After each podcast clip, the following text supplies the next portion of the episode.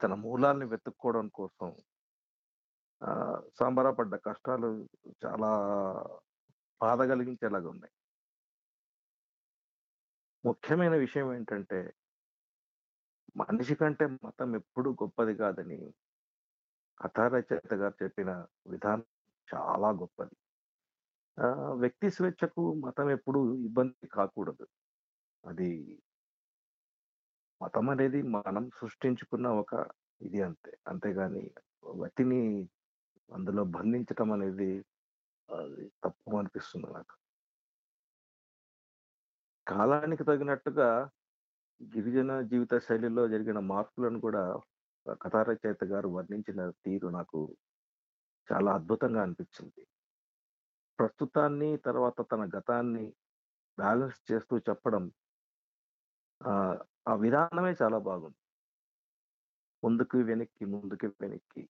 తన తాతల గురించి చెప్తూ అప్పటి కాలము తన బాల్యం గురించి అప్పటి తన జీవితం ఎలాగుండేది తమ గిరిజన జీవితాల్లో ఎలాంటి విషయాలు జరిగాయి అని దాని తర్వాత కాలానుగుణంగా మార్పులను చెబుతూ దాంట్ నుంచి బయటికి రావడం కోసం సాంబరాజ్ చేసిన పోరాటం చాలా చాలా చాలా ఆకట్టుకుంటుంది ఈ కథను నాకు తెలిసి ఇది ఒక్కసారి చదివితే సరిపోదండి. మళ్ళీ మళ్ళీ మళ్ళీ మళ్ళీ చదవాలి. ఈ కథలో చాలా అత్యంత ముఖ్యమైనది ఏంటంటే మిమ్మల్ని మొదటి నుంచి చివరి వరకు ఏదో జరగబోతోంది ఏదో జరగబోతోంది ఏదో జరగబోతోంది అని చెప్పి మిమ్మల్ని కట్టేస్తుంది.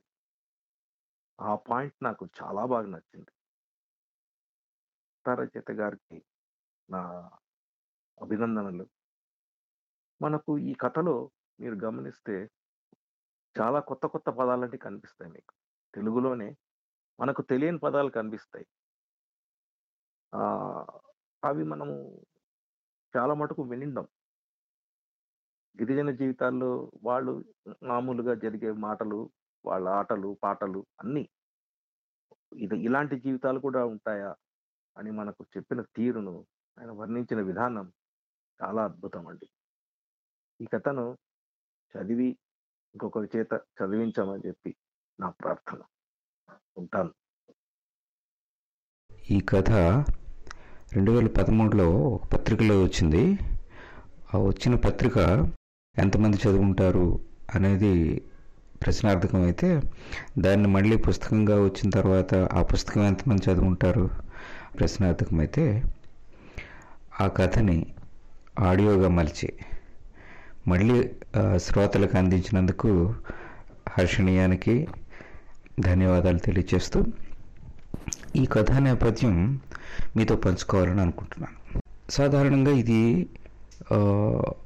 రాయడానికి ముందు కొన్ని అలజడులకు గురయ్యాను ఇదే కథని ఈ నేపథ్యం ఉన్న కథని రాయడం ఇది మొదటిది కాదు.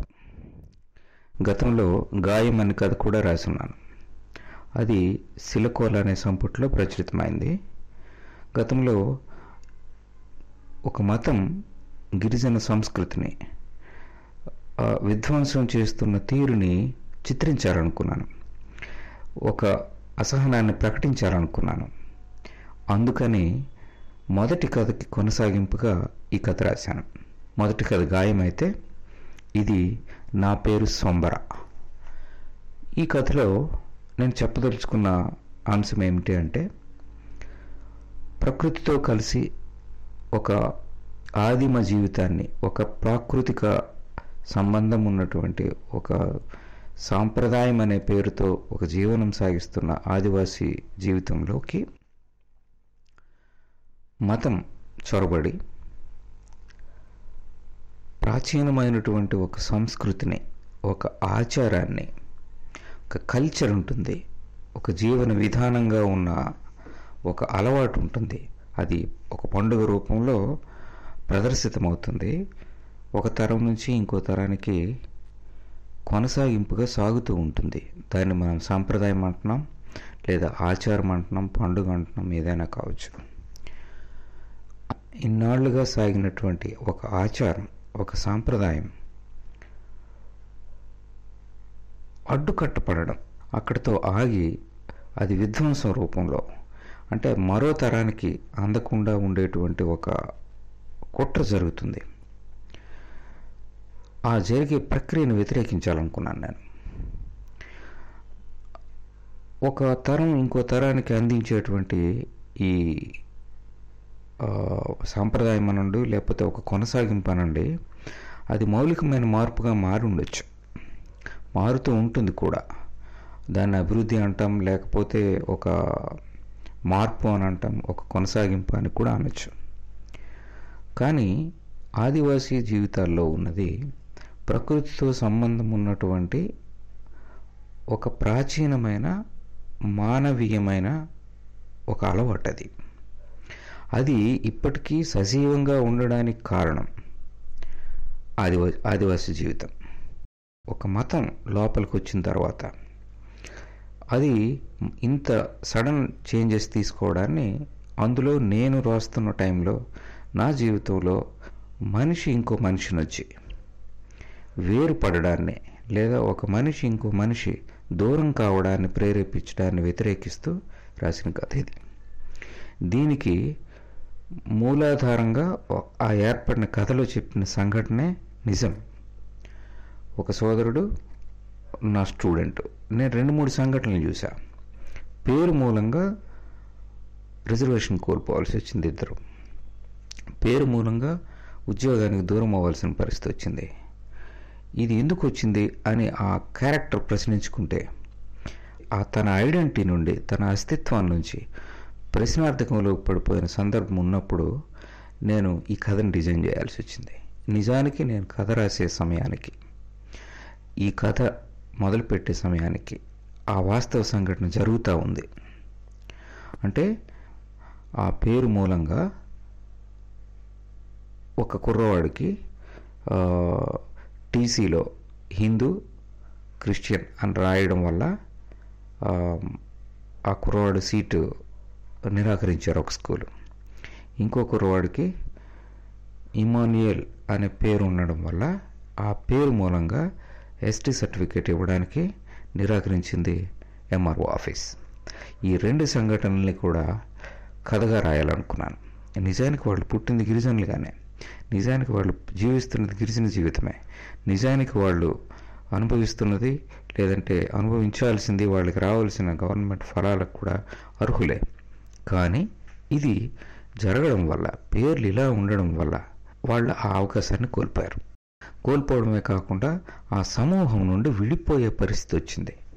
నిజానికి గిరిజన జీవితం ధింస ఆడడం అంటే ఒకరిని ఒకరు జట్టు కట్టి ఆడడం ఒక పండుగ చేసేటప్పుడు ఒక ఊరు నుంచి ఇంకో ఊరికి వెళ్ళడాన్ని దుర్లా అంటాం మేము. ఆ దుర్ల వెళ్ళడం ఇవన్నీ దేనికి సంకేతాలంటే ఒక మనిషి ఇంకో మనిషితో జట్టు కట్టడం ఒక ఊరు ఇంకొక ఊరితో స్నేహం కలపడం ఒక ఊ ఒక సమూహం ఇంకో సమూహంతో నేస్తరికం చేయడం. ఇది సాంప్రదాయం. ఇది కొనసాగింపు. ఈ కొనసాగింపు మంచిది ఇది. అంటే మంచి వైపు అడుగులేయాల్సింది మానవ వికాసానికి వైపు అడుగులేస్తుంది ఒక మనిషి ఇంకో మనిషితో జత కట్టడం ఒక మనిషి ఇంకో మనిషి స్నేహం చేయడం. అండ్ మనిషి స్నేహం చేయడంగా ఉన్న ఒక ఆచారం మతం మూలంగా కోల్పోవడం మతం మూలంగా మనుషులు దూరం అవడం మతం మూలంగా ఊర్లు వేరుపడడం నాకు కొంచెం బాధించింది. దానికి నిరసన చెప్పాలనుకున్నాను. దానికి అది రికార్డు చేయాల్సిన అవసరం ఉందని అనుకున్నాను నేను. అందుకని ఈ కథ రాయాల్సి వచ్చింది. నిజానికి ఒక పేరు ఐడెంటిటీ. ప్రతి ఒక్కరికి ఐడెంటిటీ. ఉదాహరణకి మనం సినిమాల్లో చూసుకున్నా మీరు చూసుకున్నా ఎక్కడ చూసుకున్నా కానీ పేరు వల్లే వాళ్ళ అస్తిత్వానికి పేరు వల్లే ఒక ఒక ఐడెంటిటీని చేసుకునేటువంటి సందర్భం ఉంది. మరి ఆదివాసీల్లో జరుగుతున్న ఈ సంఘటనని తమది కాని పేరు పెట్టుకోవడం వల్ల తమ అస్తిత్వాన్ని మొత్తం కోల్పోయినట్టు అయిపోయింది తమ అస్తిత్వం అంతా కూడా ప్రశ్నార్థకంలో పడిపోయినట్టు అయింది ఎవరు గిరిజనుడు? ఎవరు నిర్ణయిస్తారు ఇది? జీవన విధానమే నిర్ణయిస్తుంది.